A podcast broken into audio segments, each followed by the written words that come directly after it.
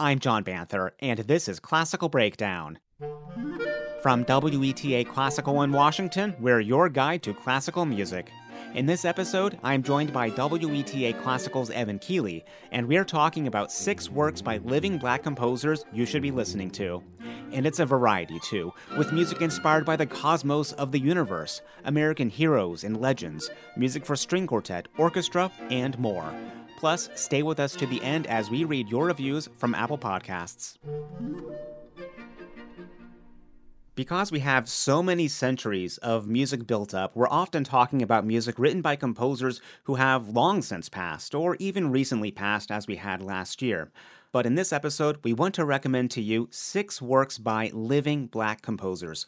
So let's just jump right into this. Evan, what is your first pick? My first pick is composed by Adolphus Hailstork, born in New York State in 1941. It's an orchestral work entitled An American Port of Call, and it was written for the Virginia Symphony. They first played it in 1985. And Hailstork gives this summary of the piece. He says The concert overture in sonata allegro form captures the strident and occasionally tender and even mysterious energy of a busy American port city. The great port of Norfolk, Virginia, where I live, was the direct inspiration. Uh, one of the things I enjoy about this piece, John, and about Hailstork's music in general, is there's this sense, both definable and indefinable. This is very American music. It's definable. We can point to very specific things like the ways in which Hailstork's music evokes the tradition of black spirituals, but there's also that indefinable quality. It just sounds like America. I like American Port of Call for many reasons. From the very first downbeat, there's this really thrilling vigor and vitality. There's a sense of almost like you have to run to keep up with this music but the music is exciting enough and complex and challenging, but it's also inviting enough that it makes me want to keep up with it. And there's a kind of patriotic quality to this piece, which isn't sentimental, it's not triumphalistic, uh, and it even has a kind of an edge to it, maybe, that even makes me wonder about the very complex role of seaports in American history and whether Hailstork has that in mind. Who arrived at these seaports over the generations? What's the relationship between human beings of African descent living on this continent and how their ancestors got here? So I feel like Hailstork isn't ignoring that, but he's also not digging that deeply into it. And the performance that we're hearing right now, and of course our listeners can find links to this and all the music on the show notes page, was recorded live at the L. Douglas Wilder Performing Arts Center at Norfolk State University in 2011. It's the Virginia Symphony, the ensemble for which this piece was written back in the 80s. The conductor in this performance is Queens, New York native JoAnn Falletta, whose conducting is featured regularly on WETA Classical, including her interpretations of some of the works of American composer John Knowles Paine. So, a lot of different things coming together for me in this piece, An American Port of Call by Adolphus Hailstork. Yes, Evan, thank you so much. This is a, a great one, and I actually I looked up, well, what is this port? Um, you know, what's going on here? So I Googled it to see what it looks like, and they have like a website and some very flashy animation and videos. And it was really funny and interesting to see how that was lining up as I was listening. So I'll also put a link to the that port's website on the show notes page at classicalbreakdown.org. The first piece I want to recommend is by Ahmed Alabaca. They were born in 1984, and this is a piece called Ascension. I think they wrote it around 2016. I had a hard time finding a date, but Alabaca is an American composer based in Chicago and studied at Hunter College in New York State. I found a description of this piece on yourclassical.org, and it said, This work is dedicated to their friend Rex, who had passed away. They said that Rex left a significant impact on their life, even though they fell out of contact after attending Cal State. This work shows and allows us to reflect on the passing of friends from our past and this opens with clarinet alone, and it sounds really distant but close at the same time. It's like this melody is right in front of us, but also just out of reach. And when the strings enter, it's not a huge shift in the sound, it's more gentle and it's really uplifting.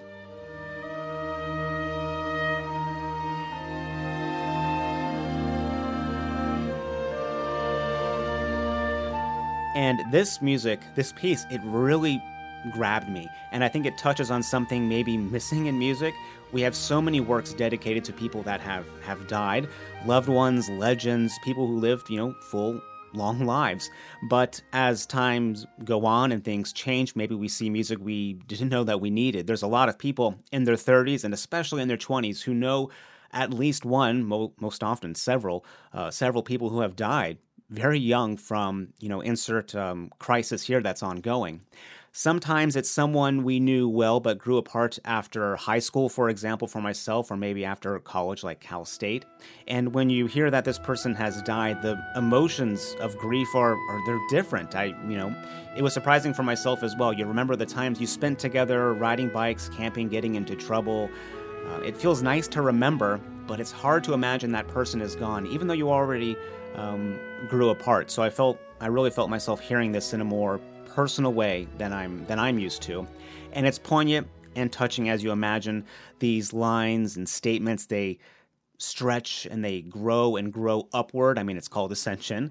But it's also like at times like a fountain is just overflowing. And the pacing is really nice here uh, throughout. There's a moment two thirds the way through that you can almost kind of expect with something like this. The orchestra swells, and then there's silence. And the clarinet enters alone then there's some beautiful lines in the cello. But it's well, very, very, very well deserved and just um, perfectly fitting. And then after that, it seems like the clarinet starts to blend in a little bit more into the counter melodies of the um, of the orchestra. The end is beautiful, as you would guess. It really brings closure to what we just heard and these emotions. And it's, I mean, for me, growing up on the Florida coast, it's like watching a light on the shore just go out in the darkness. And it's um, it goes out and you weren't expecting it and it's well gone forever. But this is a beautiful work ascension by ahmed Alabaca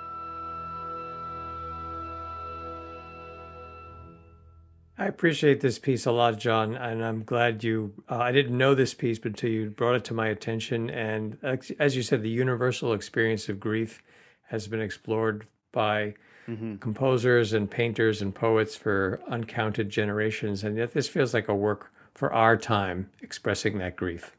Yeah. So, what is your next recommendation?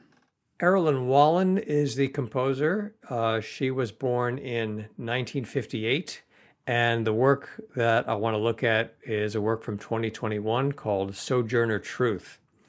And uh, this is an interesting piece for violin and piano. Uh, Wallen uh, was born in Belize in Central America. She grew up in the UK in London. Uh, for a few years in the 1970s, she lived in New York. She was studying dance as a young person, but then she decided to focus more on music. She went back to the UK, uh, got her education there. Ultimately, she got a graduate degree from King's College, Cambridge. And uh, she wrote a memoir entitled Becoming a Composer, just came out, uh, just published last November.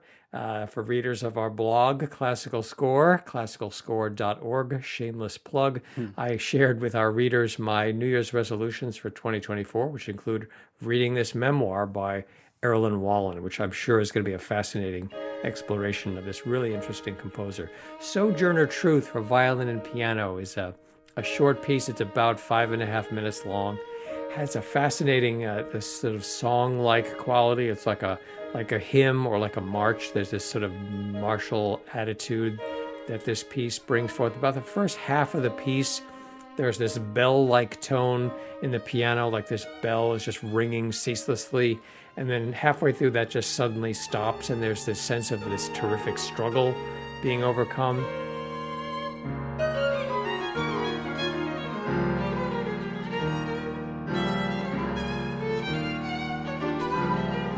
And then all of a sudden, in the middle, it goes into this very meditative, kind of ruminative phase. And then there's this sudden burst of energy, like a, like this defiance suddenly emerges. And then the final minute and a quarter or so of the work has that same hymn-like quality. It comes back to themes from the beginning of the piece, but at, at the end, it's mostly a soliloquy for the violin, the piano, just at the very, very end Uh, the, and the violin soliloquy has many repeated notes that give this really an insistent quality. So there's this kind of indefatigable spirit that, that comes across to me. And of course, the evocation of Sojourner Truth by a Belize born British woman gives this a kind of global unity and solidarity, which I find very powerful. This is a beautiful one. Thank you, Evan. And the only thing I have to add is well, if you're ever in Washington, D.C., go to the Portrait Gallery. I had not gone until a year or two ago for the first time. There is that portrait picture of Sojourner Truth there. And I mean, when I walked past it, it was. It kind of took me by surprise. I had a double take. It's very, very small, but it's so crisp, so lifelike. I mean, it is nothing like seeing the picture online. I can't explain it. That was one of the biggest impacts for me at that museum, seeing her picture. Yeah, her face just tells a powerful story. And this music, I think, is, is really trying to capture that. And for me, it, in a way, it does. Yes. And after this, we'll get into my next pick. Classical Breakdown, your guide to classical music, is made possible by WETA Classical. Join us for the music and insightful commentary anytime, day or night. You can stream the music online at wetaclassical.org or through the WETA Classical app. It's free in the App Store. The next work I have to recommend is actually it's a recording of a piece that was just made and came out. This is by Carlos Simon. It's called Tales of Folklore Symphony. Carlos Simon, American composer, born in 1986, known well to us here in Washington, D.C., now is the current composer in residence at the John F. Kennedy Center for the Performing Arts, and he was renewed through the 26 uh, 27 season for that, so he writes a lot for the, the NSO and also the Washington National Opera. So, this work, Tales of Folklore Symphony, he gives detailed descriptions for each movement, but he also has described it um, in a sentence as Tales is an exploration of African American folklore and Afrofuturist stories. And that is the foundation of this uh, symphony, which I have now fallen in love with. So I'll read you the really great descriptions he gives of these movements. The first one is called Mother Box Connection. Carlos Simon writes, Where are all the black people in comics? This is a question posed by the creative duo Black Kirby, John Jennings and Stacey Robinson. Based heavily in Afrofuturism, Black Kirby's characters show black people as heroes using ancient customs and futurist motifs from the African and African American diaspora. This piece is inspired by the many heroic characters found in the work of Black Kirby, but mainly Mother Box Connection. According to scholar Regina N. Bradley, Motherbox Connection is a pun on Jack Kirby's Motherbox, a living computer connected to the world. The Motherbox, too, is a living computer with a heightened awareness of racial and sexual discourses surrounding the black body. The Motherbox is the technological equivalent of the motherland in the black diaspora imagination. She is where black identities merge and depart. To represent the power and intelligence of the Mother Box, I have composed a short, fast moving musical idea that constantly weaves in and out throughout the orchestra. A majestic fanfare like motif also provides the overall mood of strength and heroism. I imagine the Mother Box as an all knowing entity that is aware of the multifaceted aspects of blackness. This is a great description from Carlos Simon, and I love that we get these sometimes from composers. Really, really detailed background here. And it's really as you described it's fast moving, it's weaving in and out this uh, line almost impossible to follow. I think of like a tennis match and people's heads, you know, move back and forth following the ball. But in this movement, there are times you cannot turn your head at any particular thing, a motif or a ball. It's there and gone before you know it on the other side of the stage. So maybe it's chaos to us, but for Motherbox, while being all knowing, um, I imagine, understands it all. Now, the second movement is called Flying Africans, and here is the description that Simon gave. Once, all Africans could fly, but lost their ability after they crossed the Atlantic Ocean as enslaved humans. This story tells how one African maintained the ability and secretly passed the gift to others. The Negro spiritual Steal Away is referenced in the woodwinds, as well as the cello section, while the upper strings hover effortlessly in the higher register. Steal away, steal away, steal away to Jesus, steal away, steal away home, I ain't got long to stay here. This movement is one of my favorite in this uh, symphony. It is so imaginative. There are these rustling or flapping sounds at different times, the beginning being one of them.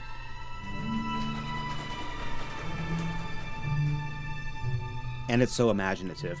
In the score, Simon writes in the percussion section parts for leather gloves, and that's what percussionists have to do sometimes. They have to play all kinds of made or found instruments, here being leather gloves. So that's what we're hearing. They're beating them or rubbing them together in a certain way that makes this sound.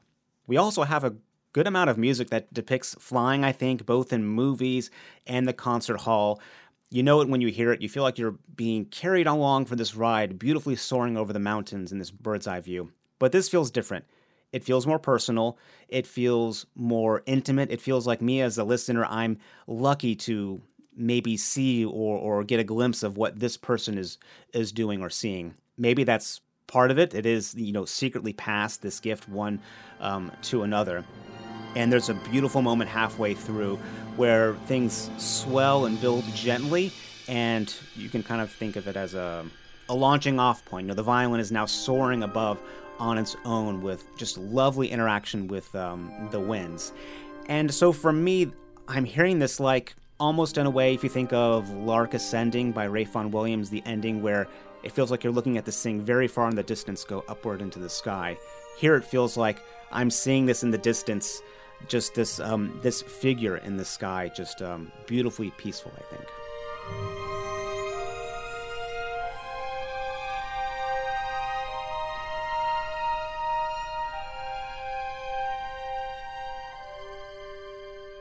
Now, the third movement is called Go Down Moses, Let My People Go. And here's what Simon wrote for this. He said, The Hebrew biblical story of the plagues of Egypt resonated with the enslaved, and they created songs that related to the story of bondage. While the horrific plagues that swept across Egypt are compelling in and of themselves, the focus of this piece is recounted from the perspective of the stubborn Pharaoh who unwillingly loosens his grip on the enslaved people. The Pharaoh's hardened heart is conveyed through two sharp accented chords. The Spirit of God, represented by light, heavenly, metallic sounds from the percussion, signal the beginning of each new plague. Frogs, pestilence, and sickness are not enough to break the Pharaoh's will.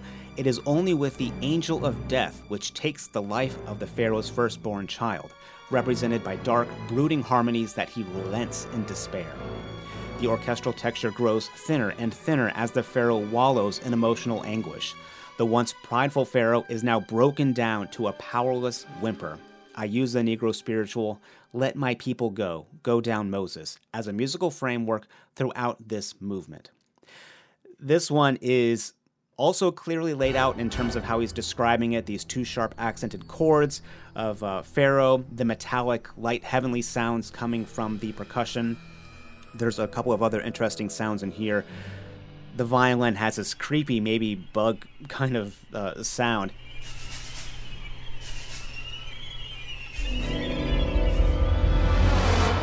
They're sliding their finger up and down a string while not pressing it all the way down like you would with a guitar onto a fret. And they're um, bowing this, and it creates this high pitched sound that's creepy and sliding. But Carlos doesn't just have them play all together and then crescendo. It sounds like they're playing and then more join in. So it naturally sounds louder and it sounds even more, I don't know, creepy or like even more bugs are falling on you or something.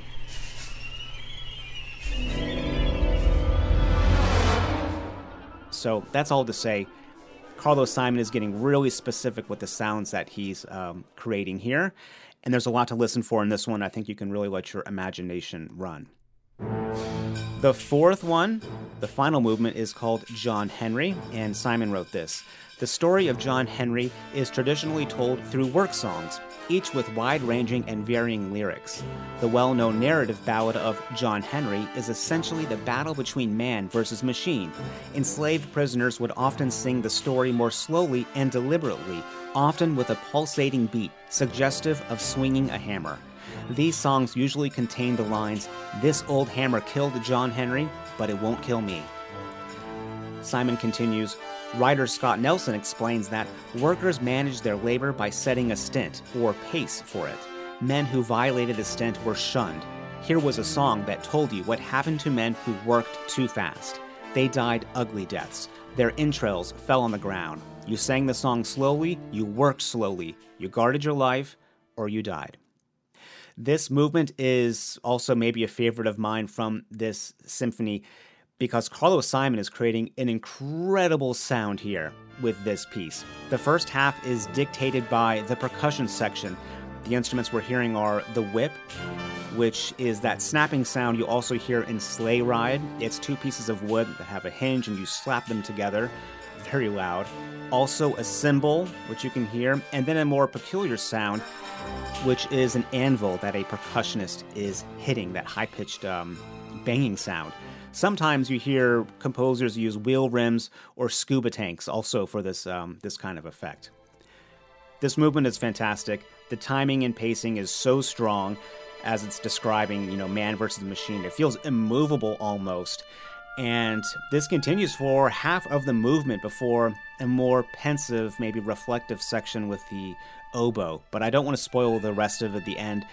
You really need to hear it in context, but I'm in love with this symphony. Tales of Folklore Symphony by Carlos Simon. I highly recommend this one. And it's really exciting for us here in Washington that his relationship with the Kennedy Center is going to be extended at least through 2027. It's really been thrilling to see this amazing composer and what he's been doing uh, at the Kennedy Center. And I'm really looking forward to getting to know this piece better and to seeing what other masterpieces he will create. Yes, I'm wondering what's next. And actually, what's next uh, for you, Evan, in recommending a piece? What's next for me is a work by American composer Valerie Coleman. She was born in 1970. The piece is called Tracing Visions. And uh, speaking of full disclosure, Valerie Coleman was an undergraduate at the Boston University School of Music, which, as you know, John, is my alma mater. Uh, you and I even talked off mic about uh, reflecting on Boston since you went to New England Conservatory, uh, not too far from there another great school in Boston. Valerie Coleman and I overlapped by a year or two. Uh, I didn't know her very well when we were at BU together, but I knew enough about her that I am entirely unsurprised by her success. The Sphinx Orchestra figures prominently in the recording that we're listening to. Uh, the Sphinx Orchestra is part of the Sphinx organization, sphinxmusic.org uh, which is a social justice and arts organization focused on increasing representation of Black and Latinx artists in classical music. Tracing Visions is a two movement work for string ensemble.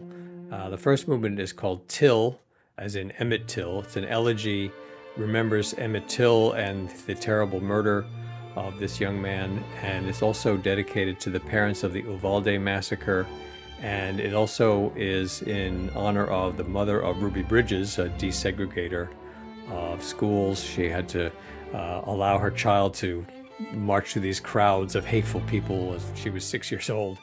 So uh, Valerie Coleman's music in this first movement is uh, evoking these terrible periods in American history, uh, many of which are in our lifetimes, the Uvalde massacre just a few years ago. And so this music is written to give voice to this ugliness, uh, the apathy of violence and domestic terrorism. And yet there's this parental love that is pulsing through this music, this battle cry, uh, this idea that all children deserve to be loved and to be kept safe. And uh, so this, this music is a kind of a defiant cry in the face of violence and terror.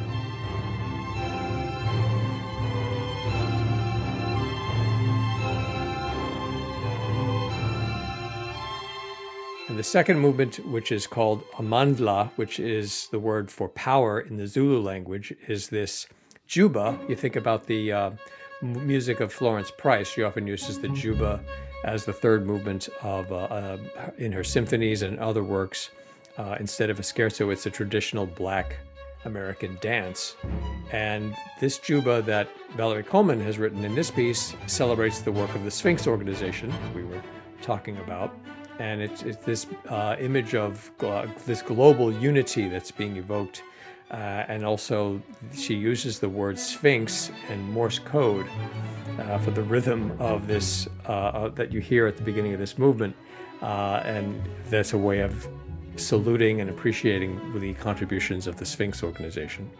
Some may know that I know and I've used Morse code a lot in the past. And Evan, this is the first time I have ever heard Morse code in a piece and not instantly hated it. Like before, my hate rate was 100%. now it's 99.9. It's it's so easy for that to be this like trite, annoying, contrived, boring thing. And Valerie Coleman's genius takes that and makes it into something that's really exciting and thrilling and vital and life giving which is just another testimony to her genius. And I'll just give you a, a, couple clues why, really quick. And that is, yes, most of the time the Morse code it's it's like nonsense. Oftentimes it's not even Morse code at all. It's just kind of like you know shouting nonsense into a into a microphone. So what she does is correct. And if you know Morse code, you will pick it up. The da da da da da da da da da da da da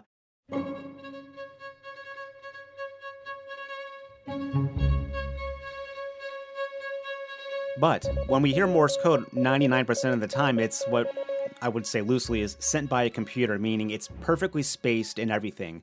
But back in the day in World War II and even in the Coast Guard for decades, when they used Morse code using straight keys, so you're sending it manually, you developed your own fist or accent, and you would recognize people without even them telling you who they were, just by hearing how they were sending over the air.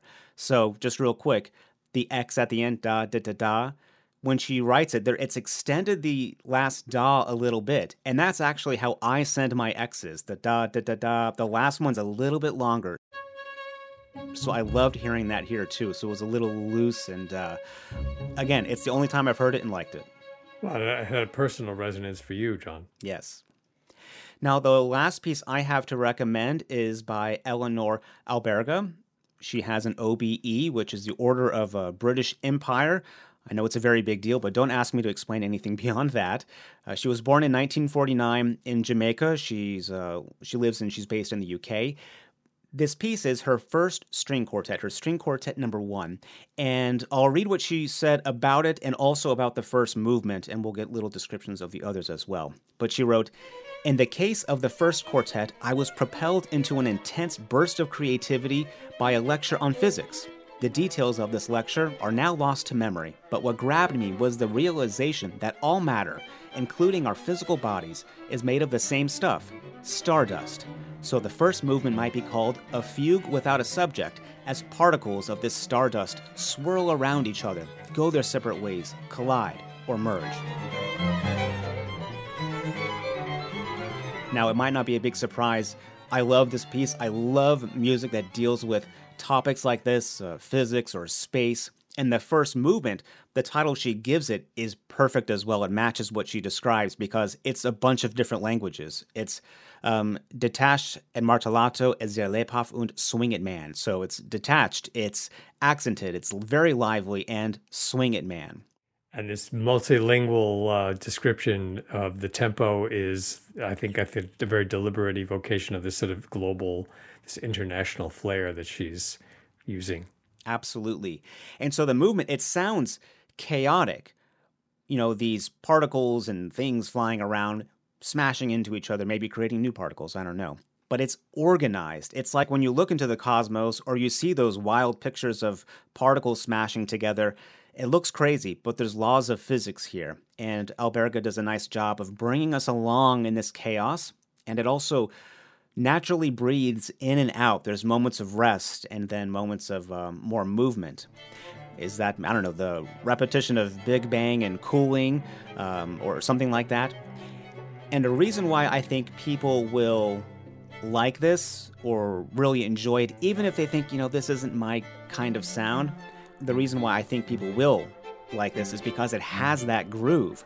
If you watch a movie, the picture is great, it's beautifully shot, but the sound is all messed up, it's garbled, you're probably not going to finish that movie. And I think audiences and listeners, they're more able to tolerate or have more adventurous harmony if the groove is still there, if there's still some footing, you don't feel like you're on, on uneven footing.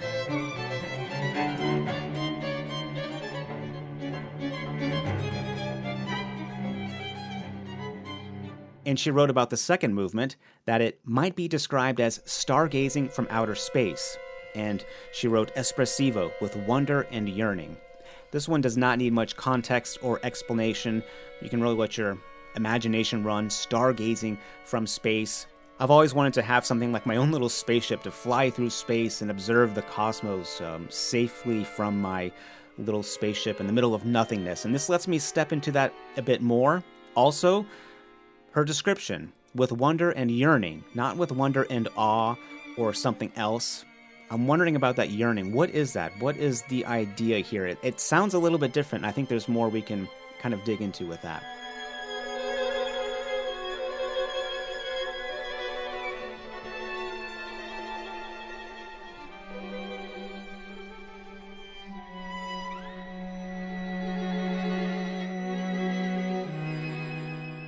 And then the finale, she wrote, reestablishes gravity and earthbound energy. And in the movement, she wrote, frantically driven yet playful.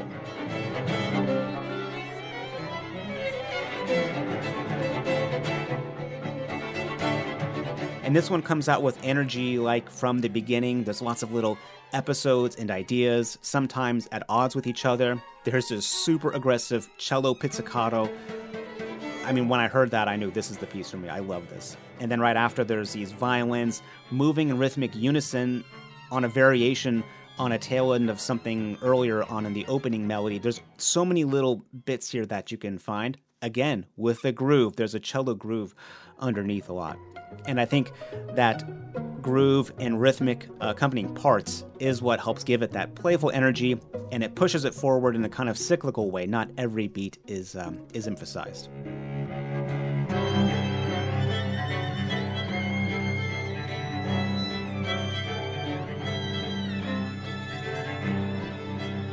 So I think we can hear this one in many different ways. Are we billions of years ago watching the Earth form with uh, gravity or whatever, or are we watching millions of years go by every second? That sounds terrifying too. But um, it's all here in this string quartet, the first one by Eleanor Alberga. I highly recommend it. So, those are six works by living black composers we wanted to recommend to you. We're going to put links to performances of these on the show notes page at classicalbreakdown.org, and we'll include some more resources that we've used, like musicbyblackcomposers.org. But now it's time to read your reviews from Apple Podcasts. What do we have, Evan? Survivor Fan on the Couch was the name of one of our reviewers. Uh, we got five stars from this person, and this person said, I teach 612 general and choral music, so I'm always looking for relevant content. The hosts are knowledgeable and engaging. This is uh, someone from the USA. So thank you so much, Survivor fan on the couch, for your words of encouragement. We are indeed passionate about music. Yes, thank you, Survivor fan, and knowledgeable and engaging. Those are those are your words, not mine. Uh, thank you so much, and thank you, Evan, for joining me for all this music we're recommending. Thank you, John. So exciting to see what living black composers are doing and so much to discover. Thanks for listening to Classical Breakdown, your guide to classical music. For more information on this episode, visit the show notes page at classicalbreakdown.org. You can send me comments and episode ideas to classicalbreakdown at weta.org. And if you enjoyed this episode, leave a review in your podcast app. I'm John Banther. Thanks for listening to Classical Breakdown from WETA Classical.